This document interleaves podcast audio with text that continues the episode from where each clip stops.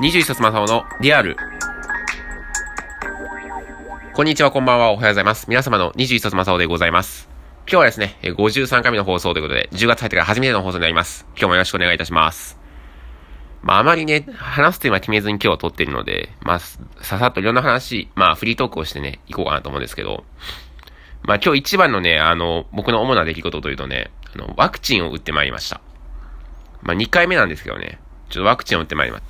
で、2回目、ワクチンの2回目って、なんか、結構その副反応が1回目よりも大きいとか、なんか聞いてて、大丈夫かなと思ってたんですけど、今んとこね、ちょっと鼻水が多いぐらいなんで、あんまり、ないですね。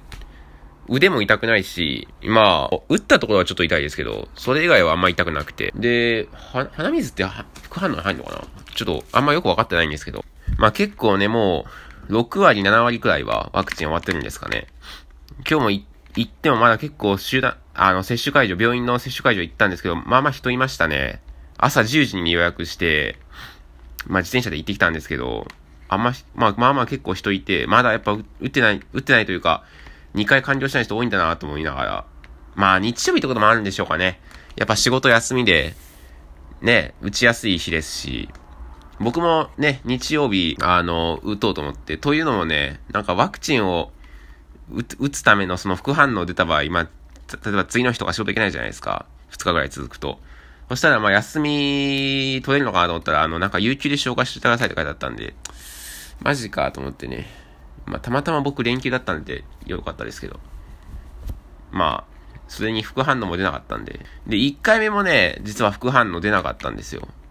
全くなくて、もう普通に、その日の夕方とか、あの、ちょっと、外出て歩きに行ったりとか、あと次の日はもう、墓参りしにあの自分で運転し、車運転したりしてたんで、全然大丈夫でしたね。で、今回も、まあちょっと鼻水だけど、これは多分、副反応じゃないんじゃないかな。ちょっとわかんないですけど、まあ、もうちょっと様子見たいと思いますが、とりあえず10時に打って、10時5分とかに打って、今5時50分なんですよ。まあ、この実際撮ってるのが。7時間、8時間ぐらい経って全くないんで、鼻水以外は。多分大丈夫だと思います。まあ、割と軽く済んだということでね。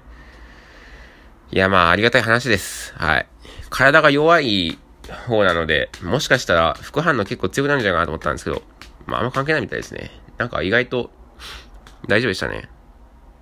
コロナなんか一回かかってると副反応が強いとか、なんか山中伸也教授の論文の方に書いてあったんですけど、ということはかかってないのかな？まだ。まあ、これで、じゃあな、何よりワクチン打ってよかったってことですね。何より。あの、打打つか、どっちでもいいかなと思ってたんですけど、まあ、打ってよかったです。はい。で、まあ、ワクチンはワクチンで済んだんですけど、今度ね、あの、とうとう会社の健康診断が初めて、ね、入社して半年がもう経ちましたよ。言って。まあ、3ヶ月前かな。あの、同期が2、同期の22.2%が、あの、辞めてったっつってね。まだ3ヶ月か経ったのに言って、言った時もありましたけど。とうとう半年経ちました。そして初めて健康診断、そして有給休暇がね、付与されました。いや、めでたい。有給休暇ですよ。5日、5日紹介してくださいって来ましたよ。この前メールで。まあね、年次、この、今からね、1年以内に5日間有給休暇を必ず消化しないと法律違反になっちゃいますから、ね。まあ、なんかちょっと感慨深いですね。半年経って有給休暇もらいましたよ。ね。もうあまりね、3ヶ月でそんな人が22%もや、20%の同期辞めるような会社ですから、ね、いつまで続けられるかわかんないような業界ですよ、正直言って。それの中でね、半年間続けられた。ね、あまり、子供の頃は社会不適合者じゃないかと思ってましたし、親にもね、早く働けばよかったね。大学なんか行かな、行かないでも、高校で働い、で働いた方がいいんじゃないかと。社会不適合者なんだから。ね、そんなこと言われてるような、育ったような人がね、ちゃんと半年仕事続けましたよ。これはあのね、当たり前のことやって言われたら当たり前のことなんですけど、まあ早期退職とかもね、増えている中で、きちんとこの半年間続けられた自分をね、自分で褒めてあげたいなって、なんてそんなことをね、ちょっと感慨深く思っています。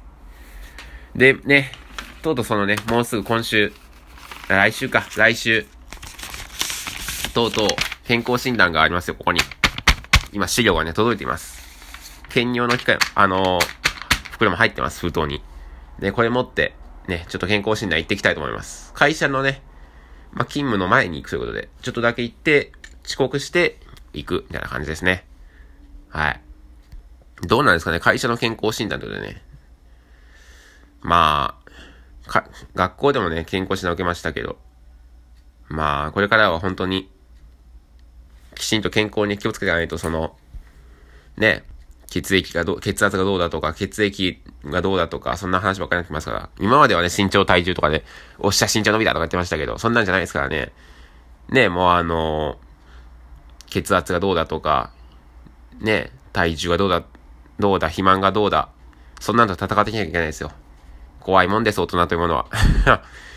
とりあえずなんかバリウムは飲まなくていいらしいんで、セーフって感じですよね。まあ、あれあんま嫌なんですよね。胃カメラ飲んだ時に飲んだことあるんですけど。まあ、まあ一瞬じゃねえかって言われたら一瞬なんですけど、あれ結構口残るからな。まああんま、それはよ、よ、それなしでよかったです、本当に。はい。まあそんなこんなでいろいろありつつですけども。ね、今週一週間ちょっとだからちょっと病院とかね、いろいろかかっ、まあ健康にね、気を使わないといけない一週間になりそ、なりそうですね。はい。だからこれ副反応がね、今から出なければね、いいんですけどね。まあ明日とか出たらどうしようかな。とりあえずね、あの、副反応で寝、寝込む時対策であの、フールを契約しといたんで、はい。フール契約しといたんで、あの、なんか映画とか見て、なんか過ごそうかなっていう、そんな感じですね。はい。まあ、まあ、とりあえず、副反応がそこまで重くないんで、まあ、健康診、あ、あの、間違えた。有給休暇をね、副反応のために使う必要はないってことがなりそうなので、何より良かったです。ということで、53回目の、あ、53回目？のリアルはこんな感じで終わりたいと思います。どうもありがとうございました。Twitter のフォローと、あと Google フォームからも結構です。お便りの方お待ちしています。ぜひぜひよろしくお願いいたします。今日はここまで。Thank you for listening.